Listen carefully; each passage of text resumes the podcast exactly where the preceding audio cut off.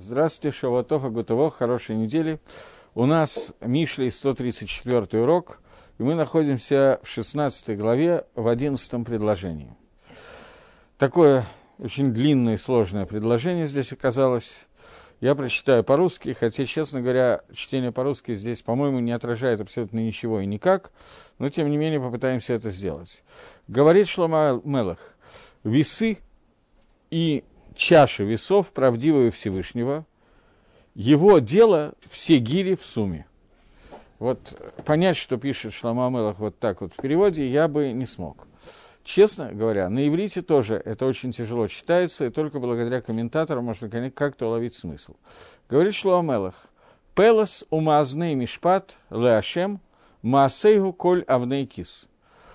Э, значит, так вы перевели это на русский, у меня лучшего перевода пока нету. Пелос переводится как весы, Маазны Мишпат – это Мишпат – это суд, а Маазнаем – это чаша весов, чаши весов суда, они принадлежат Всевышнему, и действия Маасегу, Коля Авнейкис – это все Аваним, Аваним в данном случае, вообще Аваним – это камни, но в данном случае это камни для взвешивания, они все находятся внутри кармана.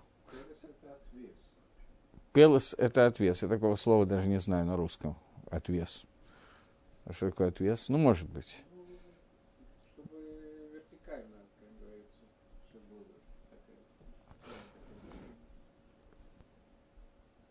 Э, объясняет Мальбим, что это значит. Пелос, он больше, чем чаша весов.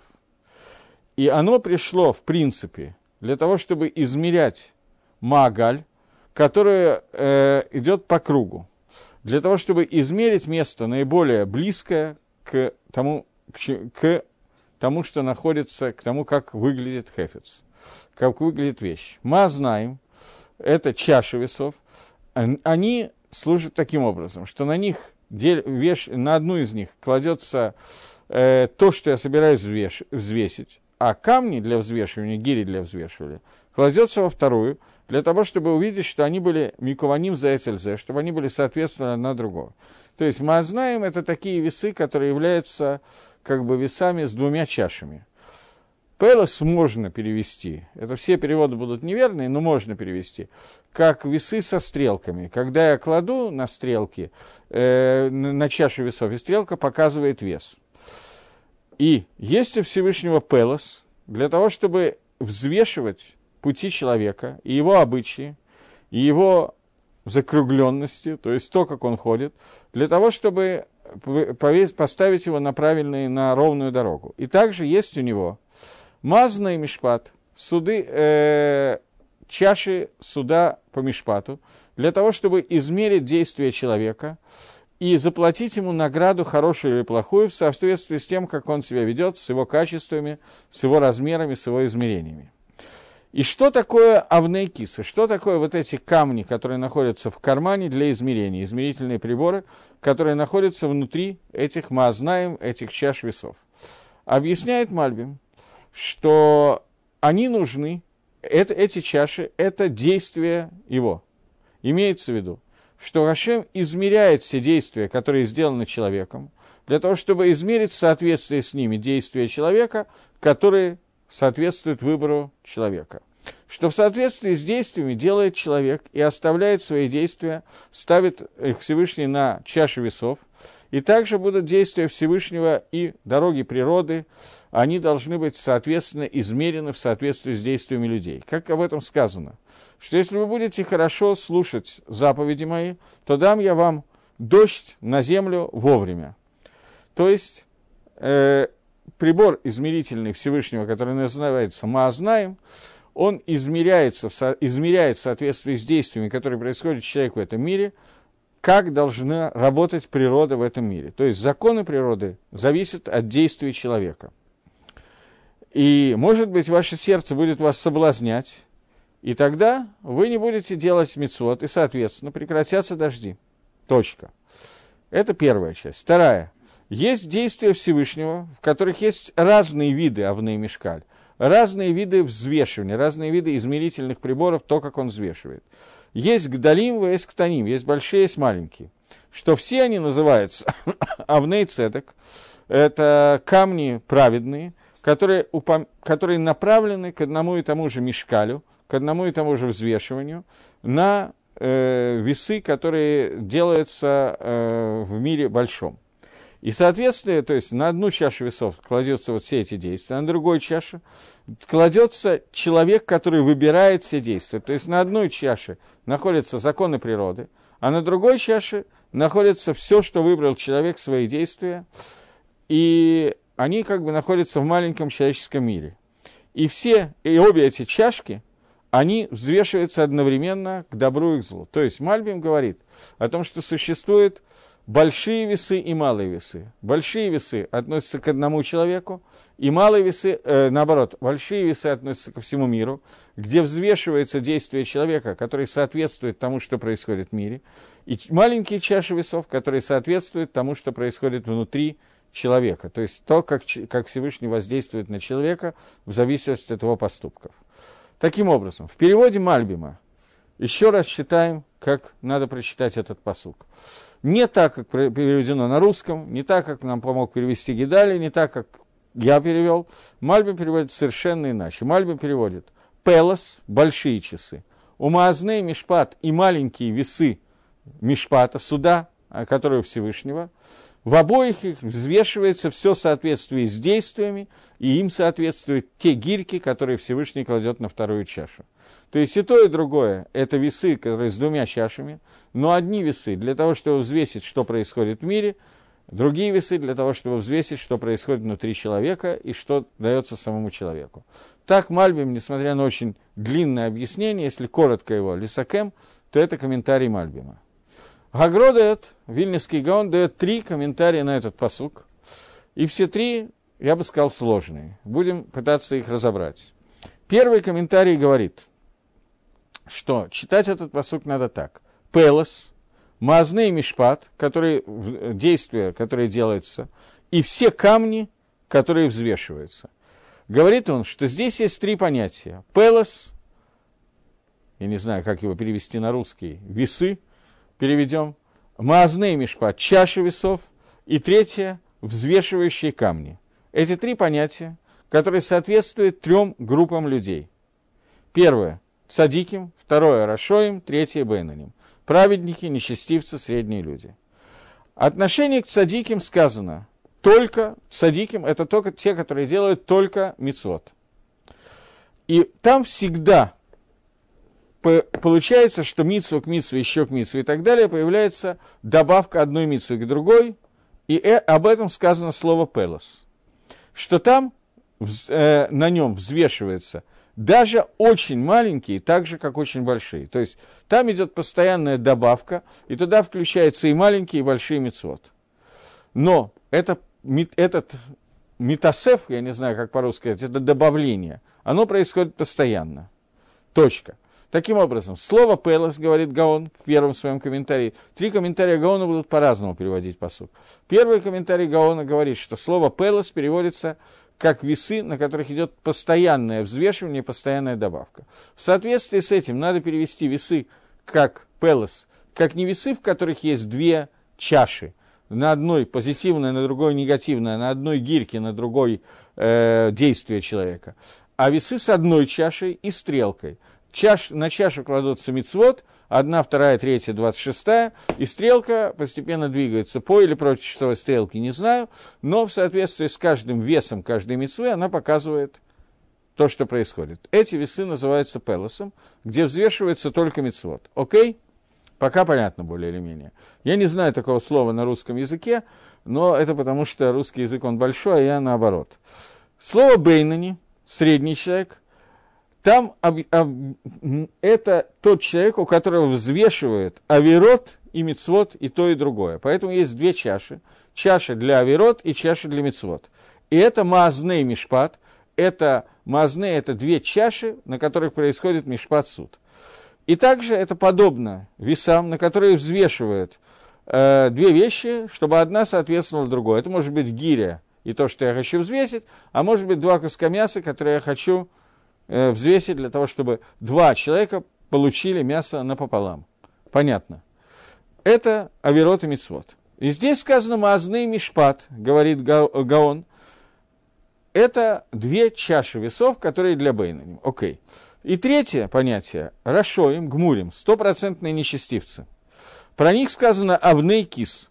Авнейкис – это гирьки, которые э, держатся, дословный перевод, это гирьки, камушки, которые для того, чтобы они не э, стерлись, поэтому их держат в специальном кожаном футляре, для того, чтобы они не стирались и можно было им пользоваться, они показывали один и тот же вес.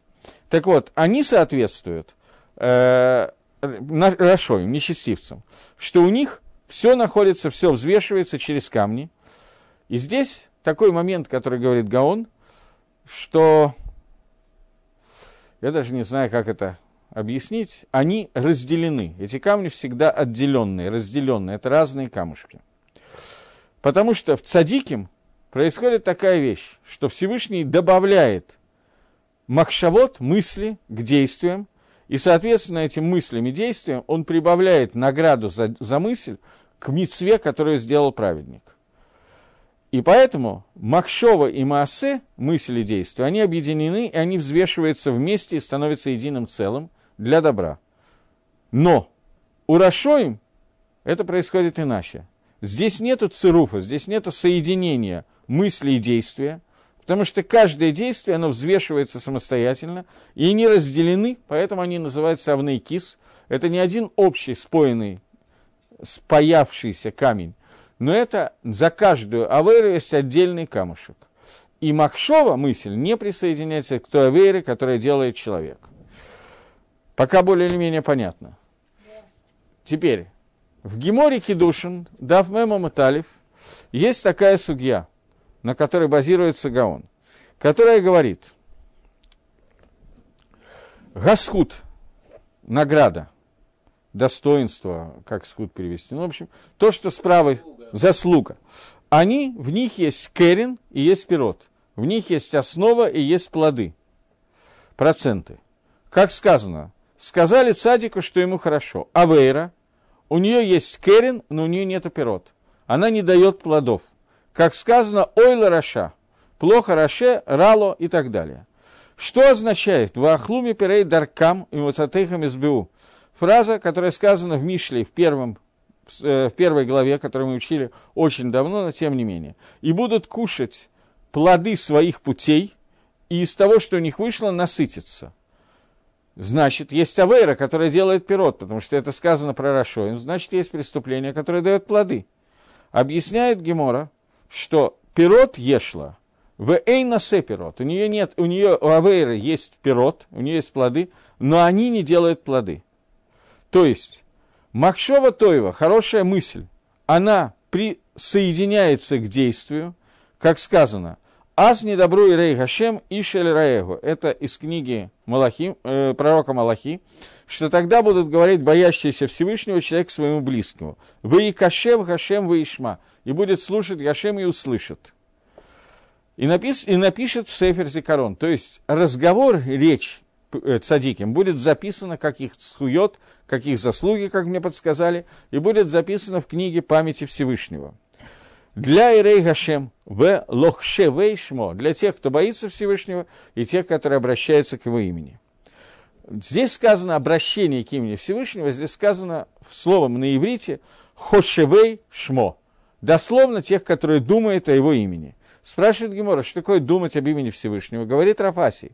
Даже если человек подумал сделать мицу, и случился он из какой-то, что-то случилось, из-за чего он не, не смог, был на нас, был насильно не смог сделать, а вынужден не сделать мицву и не сделал ее. Тем не менее, она ему засчитывается, как будто бы он сделал мицву. И это то, о чем сказано, что Махшова Тава, хорошая мысль, засчитывает Всевышнего и присоединяет к мысли.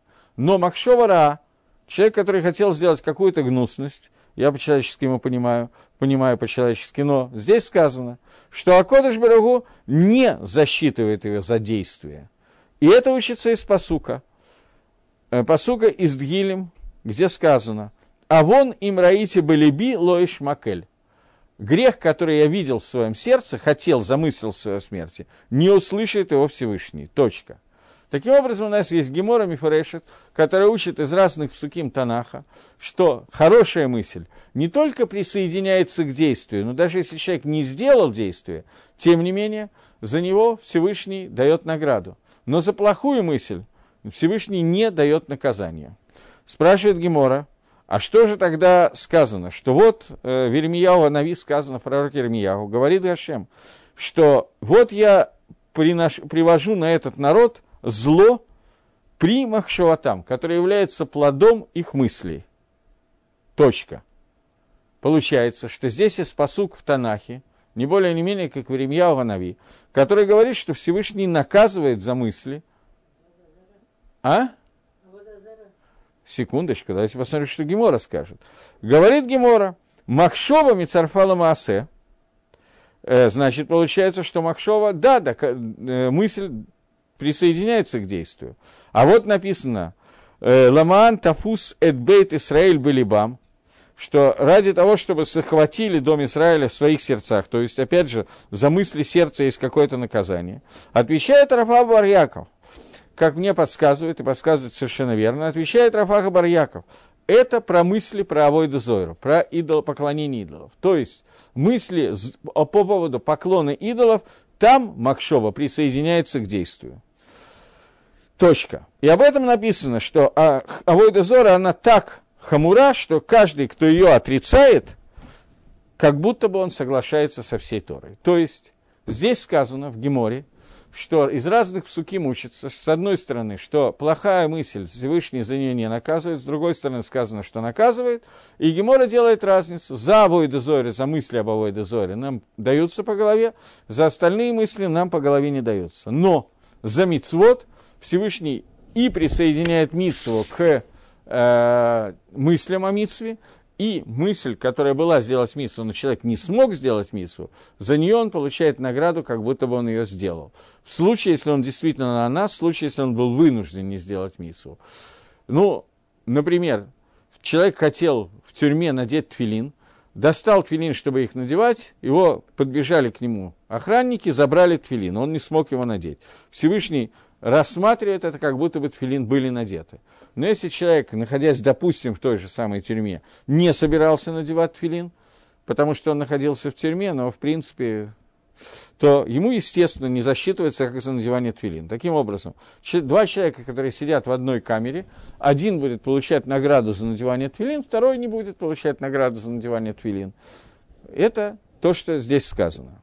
Это первый пируш. Давайте его попытаемся лисакем, сделаем секум того, что говорит Гаон Мивильна, поскольку это совсем не то объяснение, которое дает Мальбим.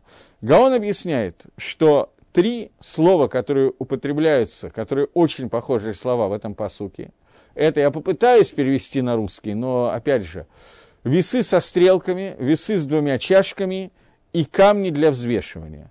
Эти три посука, эти три выражения соответствуют трем видам, разным видам людей.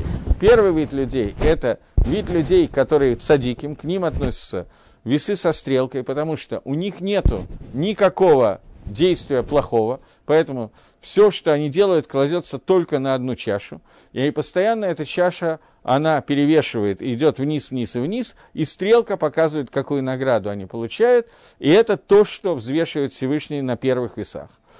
То есть садиким, у которых нет ни одной авейры. Вторые весы, они идут для Бейнани, у которых есть и мицвод, и аверот. Понятно, что им нужны две чаши весов, и Всевышний кладет мицвод с одной стороны, мицвод с другой стороны, и рассматривает так, как они должны быть взвешены. И третья чаша весов – это чаша, которая называется авней то есть камни, которые спрятаны в какую-то обертку из кожи, и объясняет Гаон, зачем их прячут в обертку, это соответствует взвешиванию поступков нечестивцев, для того, чтобы они не объединялись и были разъединены. Не объединялись и были разъединены, тот комментарий, на котором сейчас остановился Гаон, это означает, что к ним не присоединяется мысль об Аверот, а Аверот взвешивается отдельно от их мыслей, поэтому сами Аверот, они как камни, которые обернуты какую-то оболочку из кожи, чтобы к ним не могла присоединиться мысль об этой авейре. И, соответственно, наказание для Рашоим будет меньше, чем наказание, если бы мысль присоединялась к действию. Это первый комментарий на этот посук. Что есть три вида весов у Всевышних, которой пользуется Всевышний, для разных людей он пользуется разными видами весов. В отличие от этого, праведник, все, что он делает, к действию присоединяется его махшава, его мысль, и, соответственно, вес увеличивается. Насколько, я не могу сказать, потому что, естественно, что каждый мису и каждую аверу Всевышний взвешивает отдельно, на чему она соответствует, знает только он. Больше никто этого не знает. Поэтому все награды за мецвод, они скрыты, и мы не знаем их, для того, чтобы у нас оставалась свобода выбора. Точка. Это первый комментарий Гаона. Напоминаю, что это уже для нас второй комментарий. Первый комментарий был Мальбима, который разделяет между Пелосом и Авней, и Азней Мишпат. Это то, что Пелос – это то, что большие весы, на которые взвешивают поступки человека, чтобы судить весь мир, а Маазны Мишпат – это маленькие весы, на которых взвешивают поступки человека, чтобы судить самого человека. Это первые два комментария. У нас остались еще два комментария Гаона, которые дают новые Перушим. Но до этого я хотел еще одну вещь сказать. Гаон этого здесь не пишет, но Мифоршим Гаона говорят, что здесь есть намек на этот комментарий, поэтому я его использую все-таки. А именно, что э, меня много раз спрашивали, начиная с 83 или 84 года, теперь уже прошлого столетия, я впервые услышал этот вопрос – на самом деле, еще до этого я его задавал себе сам, ответа на этот вопрос у меня не было. Сейчас у меня есть какое-то направление ответа на этот вопрос. А именно, человек создан для того, чтобы исправить все миры. Функция человека своими заповедями – привести мир к состоянию полного совершенства, для которого его замыслил Всевышний. Любая митсва способствует этому, любая авейра отталкивает от этого. Если мы посмотрим только на наше поколение – я бы сказал на самом деле, что если мы посмотрим в зеркало, я боюсь кого-то обидеть. Но, тем не менее, если мы посмотрим на действия очень многих людей, в том числе наши действия, то мы увидим, что Аверот у нас непропорционально больше, чем Мецвод. Бывает такое. Бывают такие люди, скажем так. Никого из присутствующих и отсутствующих я не имею в виду, но такие люди, безусловно, есть. А если мы возьмем суммарное количество оверот, которое случилось сегодня – и суммарное количество мецвод, которые все евреи сделали сегодня, то боюсь, что результат будет э, плохой. Минуса будет больше, чем плюса. И в этой ситуации получается простой вопрос, который должен прийти в голову каждому здравомыслящему человеку.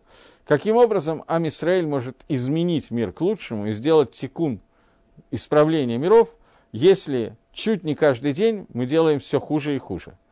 Получается, что есть движение туда и движение сюда. Причем движение сюда вектор сильно больше, чем вектор правой руки, которая показывала наверх. Вектор левой руки сильно больше. И по идее мы падаем, а не растем. И вопрос, который как бы на поверхности совершенно лежит, и ответ на этот вопрос мне всегда было очень тяжело дать. Относительно недавно, пару лет назад, я видел направление ответа на этот вопрос, не сам ответ, но направление на этот вопрос, которое базировалось на этом посуке из Мишли, что все аверот взвешивается беавнейкис, то есть все аваним, все веса э, гири, аверот, которые получаются, они все по отдельности. Они никогда не объединяются вместе. Аверот – это одна из хасадей Гашем, что когда он взвешивает наши аверы всего народа Израиля, то каждая авера не соединяется с аверой другого человека – в отличие от этого, мицвод каждого человека соединяется с другими мицвод. И у одного и того же человека. Авейра горерит авейра, авейра влечет за собой авейру, но взвешивает их Всевышний по отдельности. Это означает, что а, действие, ведь на самом деле это не просто взвешивание Всевышнего. Давайте на секундочку уйдем от примера, который дает Шлома Амелах, от сама книга Шламо называется Мишли, примеры, попытаемся увидеть не Машаль, а Нимшаль. То есть не то, что, не то, что хочет, не тот пример, которым хочет объяснить Шлома Амелах то, что происходит, а то нимшаль, которую он объясняет, что на самом деле происходит. Каждое действие человека в этом мире, оно производит какое-то влияние на все миры. Это влияние, которое мы не можем увидеть и не можем попробовать, но это влияние, которое происходит, Всевышний – из э, Шлома Амелах приводит нам для того, чтобы мы как-то могли это почувствовать, ощутить, в виде гирек, весов и сравнений Аверот и Мицвод. Так вот, все Авейрот, все влияния любой Авейры и десяти Авейрот, которые сделал один и тот же человек сегодня, они останутся разделенными. В то время как все мецвод, которые он сделает, будут объединены. Разница в том, что объединение мецвод, которое происходит, оно делает так, что к душе в этом мире растет, объединяется, и святость мира растет, проявление Всевышнего в этом мире растет, в то время как авирот, которые не соединены вместе, делает так, что клипа, ситра-охра, обратная сторона медали в этом мире, она растет не пропорционально сумме всех авирот, а соответствии с каждой аверой отдельно. Не происходит интегрирование, она остается дифференцирована. Я не знаю, какие лучшие слова подобрать, потому что это очень трудно описать на русском языке, но это и есть та афрада, то разделение, о котором говорит Шлома Амелах по первому Перуши Агро, когда он говорит, что авнейкис означает, что каждый камень находится в отдельном футляре. Он никогда не может объединиться. Одно объяснение, что мысль не присоединяется, а другое объяснение, объяснение что сами Аверот не присоединяются. Я думаю, что более или менее понятно изложил, как смог. Это очень тяжело излагать. Теперь, чтобы это каким-то образом объяснить, одну секундочку.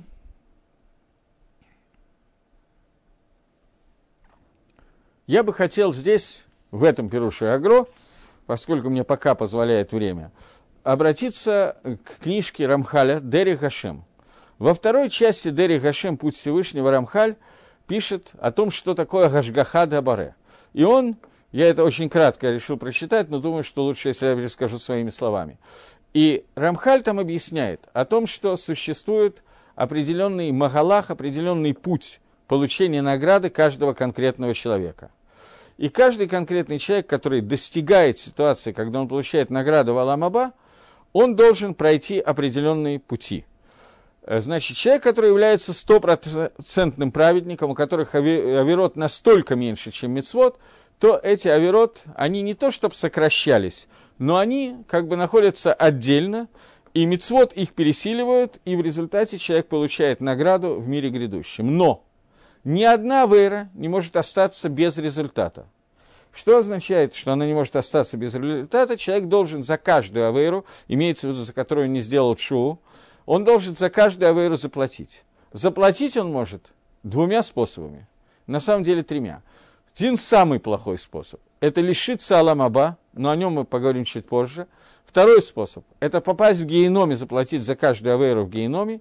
И третий – несчастье и страдания этого мира уберут из него те авирот, результаты, следы тех авирот, которые он сделал. Таким образом, бывает ситуация, что человек получает страдания, несчастье в этом мире, для того, чтобы за все авирот, которые он сделал, он заплатил в этом мире, и он остается Бен Аламаба, человек, который получает будущий мир целиком, так, как ему положено. Бывает ситуация, что после смерти ему надо попасть в гейном, и он там искупляет все авирот.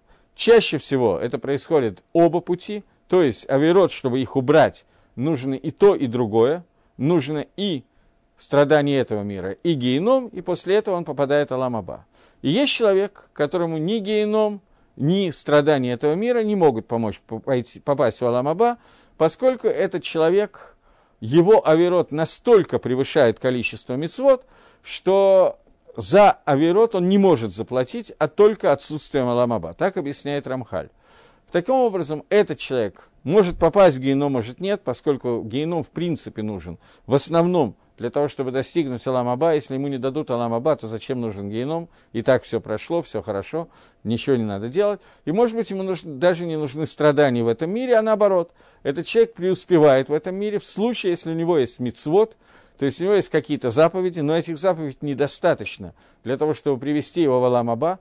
В этой ситуации человек получает всю награду за свои мецвод в Аламазе, в этом мире, и больше ему ничего не положено. И это тоже объяснение посука, который сейчас в Мишле дается, очень похожее на объяснение Гаона, о том, что Всевышний измеряет для каждого человека мицвод, авирот, то есть есть отдельно камни для измерения авирот, есть отдельно два вида весов, для этого один сравнивает авирот и мицвод, другой измеряет только мицвод, и таким образом результатом этого измерения является то, о чем писал Рамхаль. Дери Хагав, просто за одно раз я затронул этого Рамхаля, есть определенный махлок из Бакабола, спор Бакабола между Рамхалем и Рамоми Пана. Да, от Рамхаля, что есть люди в Амисраэле, Рашоим, Гмурим, у которых такое количество ирод, что награду за все свои митсу они получат в этом мире, и они не получат Аламаба. Они не получают Аламаба, как Пшада Пашут в Мишне Сангедрин и Пшада Пашут, простое объяснение Рамбама, который говорит, «Колес роль ешлам хела аба», все евреи имеют удел в будущем мире, а вот те, у которых нет удела в будущем мире, идет перечисление определенного количества людей, которые не попадут в будущий мир.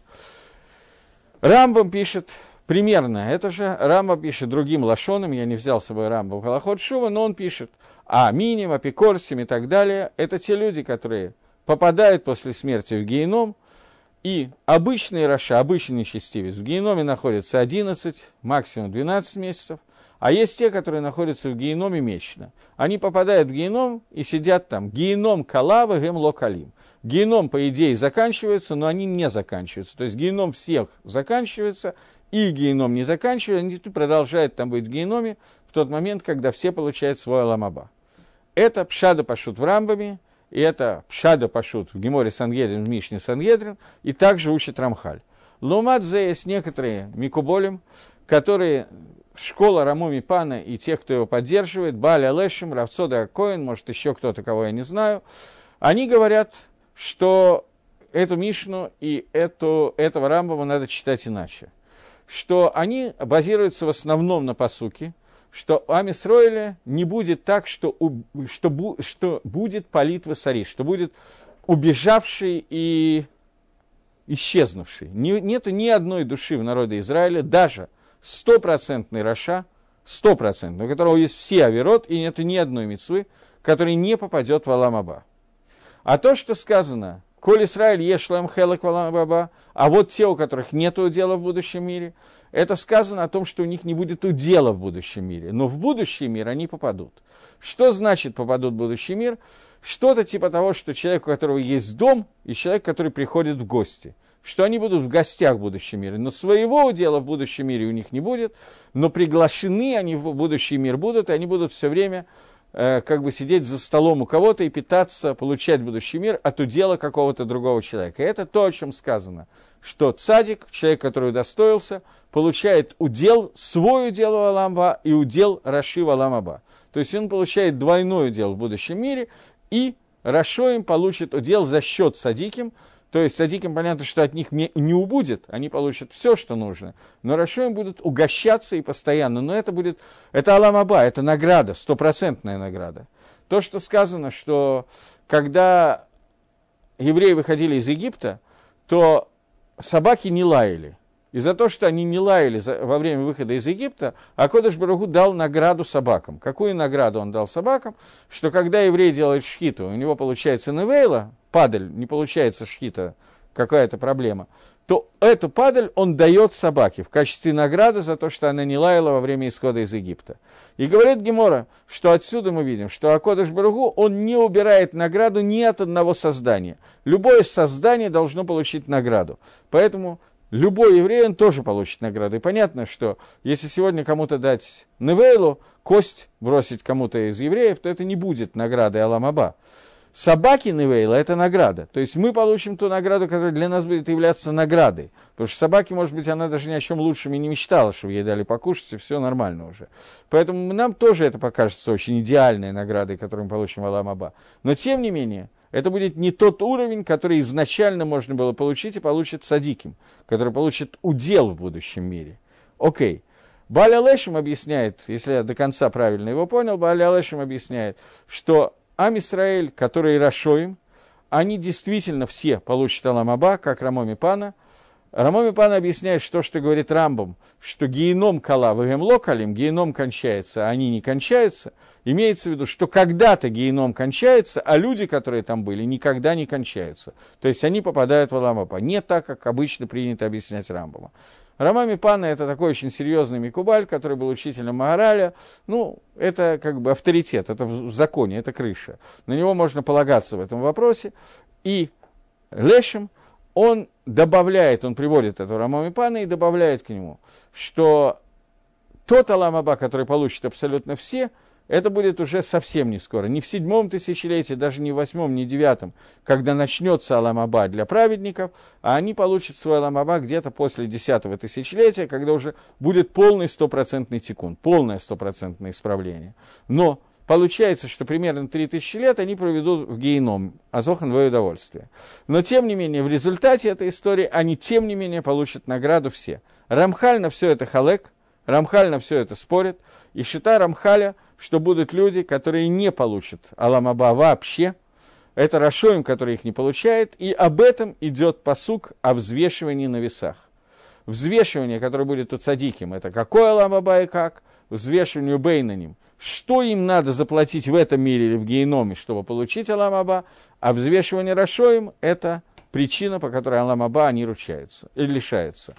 Это в общих чертах Маалах, который дает Рамхаль в Дери Хашем, ну, с некоторыми добавками, естественно, потому что дословно пересказать я не могу. Окей.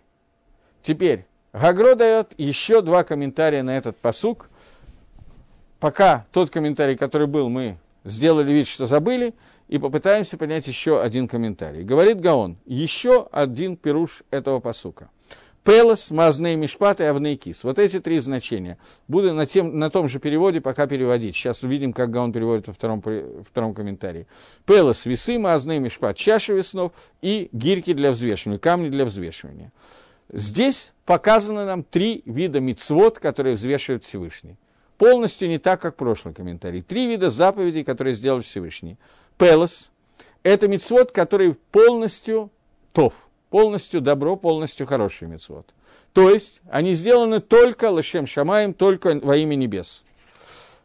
И нету в них никакой примеси, ничего другого. Не дай Бог. И это как пелос, который все одинаково, как те весы, в которых есть одна чаша, и стрелка показывает, сколько он весит. Второй стороны вообще нету. Мазный мишпат – это две чаши весов. Это мицвод, в котором есть, в каждой митсве есть и тов, и ра. В нем есть хорошее и плохое. И это то, что сказано в Масехте Шабас, что здесь такой кусочек немножечко я не взял, я забыл его взять, Масехет Шабас, но здесь он приведен, поэтому давайте попытаемся увидеть. Если есть один Малах, это посук. Посук говорит, где этот посук в Иове. Посук, который говорит, им ешалав малах, э, малах молиться хат мини элев. Что если есть у него ангел, который хорошо за него говорит, один из тысячи, то он все равно не останется без ответа Всевышнего. И здесь говорят, что даже если есть 999 ангелов, то есть 999 частей мицвы, которые сделаны лолишма, которые сделаны плохо, но в этой мицве есть чуть-чуть чего-то хорошего, одна тысячная, то есть приходят 999 ангелов сказать, что он плохой, и учат на него хаву, учат на него, как Хава перевести? Долг. Долг, учат что-то плохое про него. Но один из этих, против 999, один тысячный, учит в сторону заслуги и говорит, что и так далее. Этот человек спасется от генома и получит награду. Если есть один из тысячной, одна тысячная. И это то, что сказано, что из каждой митсвы Всевышний творит ангела, каждая митсва, которую делает человек, она творит ангела – где это сказано? Это сказано в Зогаре. На Магеллатрут, в комментарии Зогара на Магеллатрут это сказано. Известное место, но где он находится, Зогар в Руте. Говорит о том, что каждая митсва, которую делает человек, он творит ангела, который потом во время суда, во время смерти или во время суда Йомдин Гагадоль, э, во время оживления мертвых, это, эти ангелы будут приходить и сообщать, что сделал человек. И получается, что в этой митсве есть 999 тысячных какое-то направление не в сторону лишма, и только одна тысячная лишма. Тем не менее, этот человек получит свою награду. И что такое авнейкис? Что такое последнее? Камни для взвешивания. Это мецлот, которые все мецвод, это аваним. Все мецвод – это камни. То есть в них нет ничего в сторону добра. И они тоже взвешиваются. Таким образом, по этому комментарию Гаона, Гаон, все три комментария идет в одном направлении. А именно, что вот эти все три слова Пелос, Авнейкис и Маазней Мишпат – это все три вида весов, который взвешивает разные виды. В этом комментарии Гаон говорит, что взвешивание, которое происходит на этих весах, это взвешивание разных мицвод, которые сделал человек. Есть взвешивание мицвод, который стопроцентно лишма, есть взвешивание мицвод, где есть тарос, поэтому там нужны две чаши весов, там есть смесь, и есть взвешивание мицвод, которые все плохие, поэтому там отдельные камни. Для того, чтобы как-то объяснить эту историю, э, меня нету с собой Гемора Макот, я забыл ее приготовить, поэтому я Рамбама на Макас, я думаю, что я по, по памяти, спасибо, извини, э, Рамбам э, объясняет эту последнюю Мишну Макот, я ее часто привожу. Э, в конце Перкиавод принято читать, что сказал Раби Ханани, хотел Акодыш Барагу закот от Израиль, хотел он сделать хорошо Израилю, дать им заслуги, поэтому Рибела Балаем Тора Умитсвос. Поэтому он увеличил им Тору и заповеди. То есть он дал так много мицвод, чтобы Израиль заслужили награду, я очень извиняюсь за свой склероз. Э, поэтому он им дал так много заповедей для того, чтобы они могли получить награду. Это Пшада Пашут этой Мишны. Сейчас я ее, тем не менее, зачитаю дословно, чтобы не быть голословным. Мишна, такая известная Мишна, которая говорит один момент, э, э, я не только еще не подготовил, говорит Раби Ханани Бадахашия, хотел Акодыш Барагу дать награду народу Израиля, поэтому дал им много Торы и заповедей, как сказано. Ашем хафет ламан цитко ягдиль тарава едир. Ашем хотел ради праведности, поэтому он дал много Торы и увеличил ее. Э, Рамбам в פירוש משניות, есть такой Рамбам, кроме книги Рамбам Мишна Тора, есть Рамбам в פירוש в объяснении Мишвот, Мицвот. И он здесь дает очень интересный комментарий, который говорит, момент, который говорит так. Одна из עיקרי אמונה, основ нашей веры в Тору, что человек, который делает одну, из, одну мицву из 613 мицвот как следует, полностью, и там нету никакой, не добавляет к ней никакой каваны из каванот этого мира, никаким образом, а только делает ее на стопроцентно лишма во имя Митсвы, Миагава, из любви ко Всевышнему, как я сейчас тебе уже объяснял, не знаю где, то вот, тем самым он удостаивается жизни в будущем мире. И об этом говорит Раби Хананья, потому что мицвод, поскольку их очень много, то практически невозможно, чтобы человек не сделал при жизни какую-нибудь одну из них со всеми идеальными каванот, бешлемут, в целостности, и сделал ее, эту митсву, так, чтобы жила его душа этой митсвой, этим действием, и это то, что показывает этот икор, что сказал Раби Ханани бен Тардион, что э, Гемора приводит пример. Спрашивает Раби Ханани бен Тардион, Ма, они, там Гемора такая, Рамбаб ее не приводит целиком. Гемора расскажет, что Рабиханани Бартион, он однажды гулял по рынку, по улице. Шук это и рынок, и улица, там то место, где есть много людей. И он встретил так вот случайно, столкнулся лицом к лицу, не более не менее, как с Ильяу Нави. Надо было как-то поздороваться, поддержать светскую беседу, о чем с Ильяу Нави можно беседовать. Он спросил, ма анила хая аламаба, будет ли меня удел в будущем мире? Вэшу, Ильяу Нави ему ответил – Э, клумба Маасела и Деха. Было у тебя какое-нибудь такое вот действие необычное, за что можно заслужить Аламаба? То есть, получилось ли я сделать какую-то митсу нормально, хорошо сделать митсу? Ответил он ему. Однажды у меня такая история была. Я габайт. И у меня было сдока в кошельке. И перемешалась эта сдока с деньгами Пурима. То есть есть деньги, матанута виним, которые надо дать Пурим, есть обычная сдока, я не знаю, на пристраивание невесты. И они перемешались. И я не знал, что делать. И что я сделал? Я из своих денег дал Маот Пурим, то есть я дал двойную сдоку. Из своих денег, потому что никого выхода не было, я не знал, что куда распределить. И он ответил ему Ильяу Нави, что ты Бен Алам Аба. И привел посук. Гашем Хафес Ламан Ситко, Всевышний хочет ради праведности для цадика, чтобы Израиль получил Тору и увеличил ее и получил Амаба. Рамбаму каше очень простая кишья. Рабиханина бен Тердион, кроме того, что он отдал один раз в жизни дал много сдоки, или немного, Гемора не говорит сколько. Кроме того, он на минуточку был Тана, который всю жизнь учил Тору, всю жизнь работал Габай Цдоки, так случилось, что у него один раз перемешались два вида Цдоки. Но, в принципе, он собирал Цдоку и давал ее, и делал мицвод регулярно и систематически. И, кроме того, он на минутку был Таной. Тана, который вся Тора э, у него выученная, наизусть как на ладони. Алияу Нави ему говорит, раз у тебя была эта история с деньгами Пурима, то ты с Бен Аламаба. Что хочет нам сообщить? Объясняет Рамбам, что кавана этой гемора, то что, поскольку ты сделал одну мицу полностью Лашем Шамаем, и это был вопрос – Ильягу, случилось ли у тебя какое-то действие такое, чтобы ты сделал эту митсву полностью Лашем Шамаем? Он сказал, да, у меня никакого другого выхода не было. Никаких, э, жалко, денег было немножко, как любому человеку собственных денег, он не был самым богатым. Но надо было сделать, я сделал, потому что такая митсва. Поскольку здесь не было никакой ноги, никакого прикосновения, ничего другого, то говорит Рамбам, что за это Илья Нави сказал ему, что ты Бен Аламаба. То есть так Илья Нави этого не знал. Но за эту одну мицу понятно, что в Алам вписывается вся Тора и все остальное. Но тем не менее, мицву, которую он сделал, это была та мицва, которую Илья Анави увидел, что сделано лишма, и это то, о чем говорится здесь, в Агро, когда он приводит и говорит о том, что есть три вида весов, на одну из этих весов взвешивается, есть ли хоть одна митцва, я перевожу как рамбом, или сколько мицвод и какого веса есть, который человек сделал только лышем шамаем, без всякого добавления, Второй, второй вид весов взвешивает и решает, какое добавление, какое количество и так далее, и качество каждой митцвы. И третья митцва, которая сделана полностью лолишма. За каждую из них человек получит награду.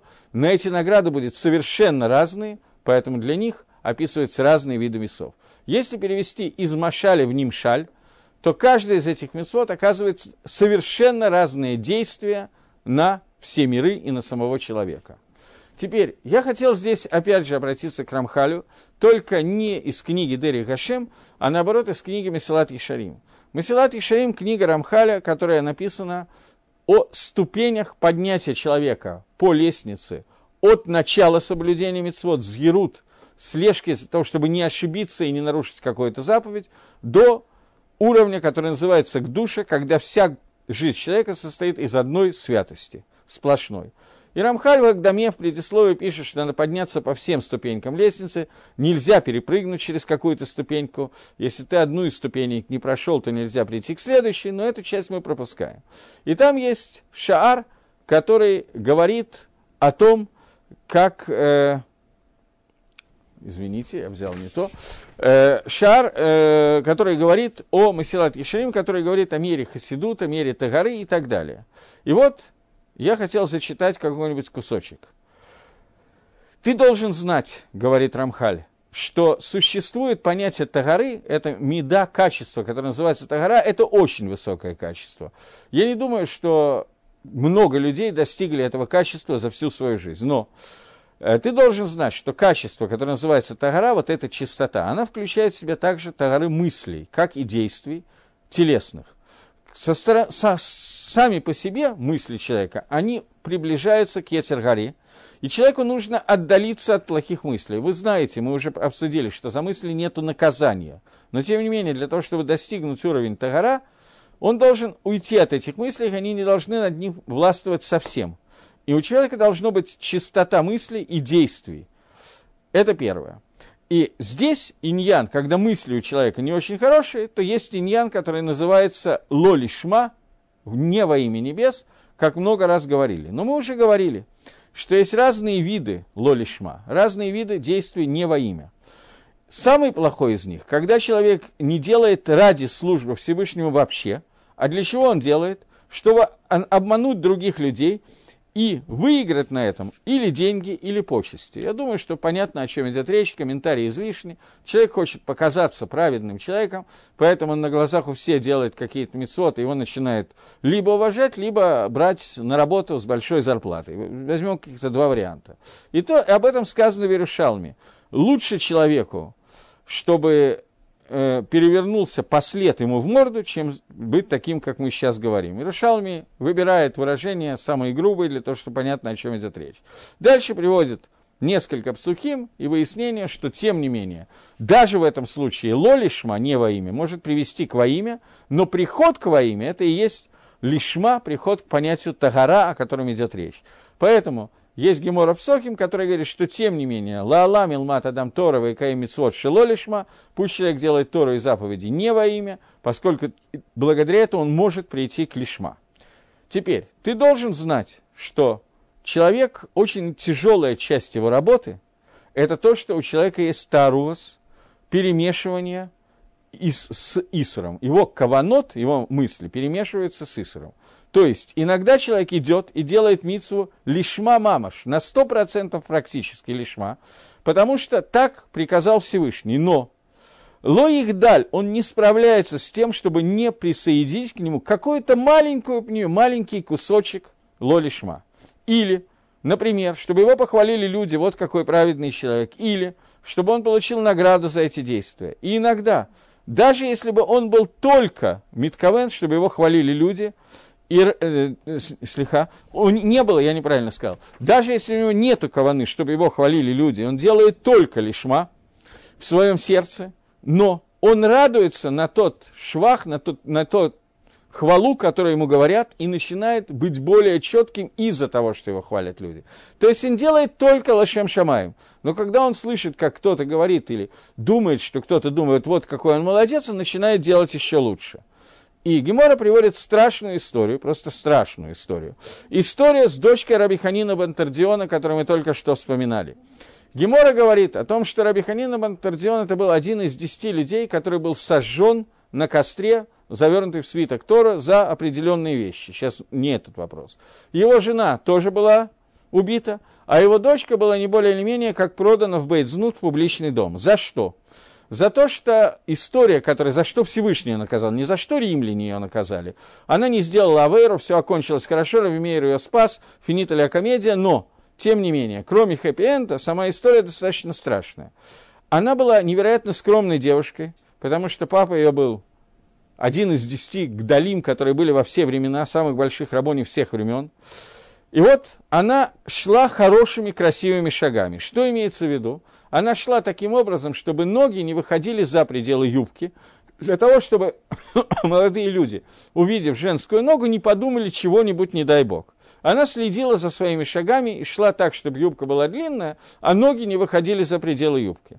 И вот она услышала, как римские вельмо жены женского рода говорят «Кама на отписи от Эхашарибазу». Насколько красивы шаги этой девушки. И она стала, лидагдек, она стала следить, чтобы идти еще лучше. Вот за это, вот за эту добавку, когда она шла, она не думала, что кто-то ее похвалит. Она шла только лишем шамаем, она делала свои шаги все лишем шамаем. Но когда она услышала какую-то похвалу, она стала лидагдекетер, стала делать чуть лучше. За это Всевышний наказал ее тем, чтобы исправить в эту накуду, это, это элемент лолишма, ей пришлось попасть публичный дом и делать там много-много действий для того, чтобы все думали, что она больна, чтобы она чтобы не сделала Авейру. Настолько Всевышний садики Медагдек. Но сейчас вопрос, что Всевышний Медагдек следит за праведниками Килхута Сара на толщину волоса, это один вопрос. Другой вопрос, что мы здесь видим такую вещь, что даже малейшая, одна миллиардная накуды шилоли шма, которая появится, если кто-то его похвалит, это тоже требует весов с двумя этими самыми чашечками, а не обычных весов. Настолько тонко понятие лишма. Рав Мойша Шапира, когда объяснял это, не в этом посуке Мишли, а может в этом тоже, я не слышал его урок на этом Мишли, он говорил о том, что не бывает лишма на 99%. Бывает или лишма, или лолишма. Здесь у Агро написано почти эта, эта вещь, что есть пелос, который только лишма, есть мазнаем, который уже не совсем лишма. Тарова лишма – это ло лишма. Но понятно, что какую-то награду за этот человек получает. Но награду Аламаба он получает, если есть хотя бы одна митсва, которая сделана только лишма, как сказал Рамбам. Правда, Рамбам считает, что почти невозможно не сделать этой митсвы. Я так, честно говоря, Неудобно на Рам, с Рамбомом спорить, но вот так, честно говоря, мне кажется, что я знаю людей, в том числе себя, которые прекрасно до сих пор справлялись с этой работой. Но, может быть, Байзра Дашем и так далее. Последний пируш Гаона, который говорит, еще один пируш, Пелос, весы, мы знаем чашки весов и взвешивающие камешки. Пелос – это митцвы, которые, когда человек делает, они идут в одно место, в Ганедон, и там собираются все вместе – Наоборот этому авейры в геном. Они разделены. Это то, что я уже забегая вперед рассказал, что авейры в геном разделены по той причине, которую мы только обсуждали недавно. Да? И это понятие пелос, то есть пелос – это весы, на которых все соединено. Одна чаша, на которой все вместе. Пелос, он куло и хат, он один целиком. Мы знаем, это то, что в день суда после этого приходят ко Всевышнему все мецвод, и он взвешивает их вместе. А вырод на одну чашу, мецвод на другую чашу. И в этот день, это день, который называется Йом Один Ганара. Здесь есть один момент. У меня, к сожалению, я что-то заговорился, я даже один посук нормально не успел пройти за сегодня. Э, Гагро ссылается на свой комментарий, который он давал в шестой главе, где сказано, шестая глава Мишли, там сказано один момент, это не так просто. Я понимал, что очень много здесь материала, но все-таки рассчитывал, что я хоть два посука пройду. Где сказано, секунду еще, вот, сказано, э, Лоиса панав коль кафер, велоя аве аль шохат. Всевышний не обращает лица, э, своего лица, и лесет по ним это не делает ганахи, как это сказать, не делает, э, не, ой, такого слова я не знаю, э, лицеприятствует всем людям и не, да, и не тому, который дает ему много взяток. И Гаон Мивильна спрашивает, что означает понятие взятки Всевышнего. Взятку можно дать человеку, это легко догадаться как. Но как можно дать взятку Всевышнему? Он объясняет, человек, у которого есть много заповедей, и который служит Творцу, но у него есть авейры. В заповеди не сотрут те авейры, которые он сделал, и это не сработает как взятка ко Всевышнему, и человек не сможет сказать, что не обращай внимания на мои авейрот в связи с тем, что у меня есть много мецвод. О, не делает снисхождение тому, у которых есть много мецвод, и мецвод не работает, как взятка Всевышнего. То есть за каждую аверу есть отдельное наказание. Поэтому есть две чаши весов, на одной мецвод, на другой аверот. Так объясняет Гаон здесь. И в этот день, который называется Йом Дин Ганара, день большого суда, и это те самые Маазнаем, и это те самые чаши весов. Аверот, они же называются Авнейкис, то есть, когда взвешивается, взвешивается все – и даже самый легкий авирот тоже взвешивается. И это то, что сказали наши мудрецы, что Эвид, раб, которому взвешивают его легкие поступки, как тяжелые поступки, ему взвешивается и то, и другое. Это каждый человек. И на первый взгляд, говорит Гаон, это очень трудно понять. Не дай Бог, чтобы Всевышний делал такую вещь. Одинаково взвешивал легкие и серьезные поступки. И это то, что говорит посук, который в прошлой парше Авраам Авину говорил – позапрошлое. Авраам Авину говорил Всевышнему, «Шафет коля арес слоя асемишпат, тот, который судит весь мир, не сделает праведного суда, и он будет наказывать за легкий оверот, как за тяжелый, разве такое можно сказать? Но на самом деле не это имеется в виду. Когда взвешивают, взвешивается одновременно очень много, и когда человек взвешивает очень много, то мелочь он не кладет на чашу весов, не имеет значения, он не может его взвесить. Но Всевышний делает иначе он взвешивает легкий аверот вместе с тяжелыми аверот. Но не дай Бог сказать, что весят они одинаковые. Всевышний дает четкий вес каждой авере по отдельности. Но здесь нам говорятся, что авней кис, эти камни будут завернуты в кожаный футляр, и ни одна самая маленькая авейра не уйдет во время суда Всевышнего, и она будет взвешена, и человек получит за него наказание. Как известна история с Гаоном, э, правда это или нет, я не знаю все хасидские истории, включая про, Вильню, про Вильнюсского Гаона и других литовских садиков, я не очень в них верю, но история рассказывается, была она или нет, неважно, но учить что-то из нее мы можем, для этого она рассказывается. Что он как-то встретил, в то время очень мало в Вильнюсе было людей, не соблюдающих мецвод, это не сегодня, встретил кого-то известного апикориса, который так вот, Бафаргесия специально не соблюдал мисвод. Он в шаббат там ехал на лошади, еще что-то. Гаон ему сказал, ты знаешь, ты получишь наказание за то, что ты сегодня не сделал утром на селат едаем, не помыл утром руки. Тот говорит, Раф, о чем вы говорите? Я сижу, стою в шаббат перед вами и курю сигару. Вы говорите о том, что я получу наказание. Михалель Шаббат, я нарушаю Шаббат Бефаргесия на улице. Вы говорите о том, что я получу наказание за насилат едаем? Он сказал, да. И за это тоже у тебя останется наказание. То есть за самый легкий авирот тоже будет наказание. Понятно, что непропорционально тяжелым. Но это то, что сказано, что каждый камешек будет собран отдельно. Вот. Это три пируша Гаона и один пируш Мальбима, который мы сумели дать на посук. И, в общем, на это ушел целый урок. Всего один посук. Так что с 12-го посука мы начнем в следующий раз. Всего доброго. До новых встреч в эфире.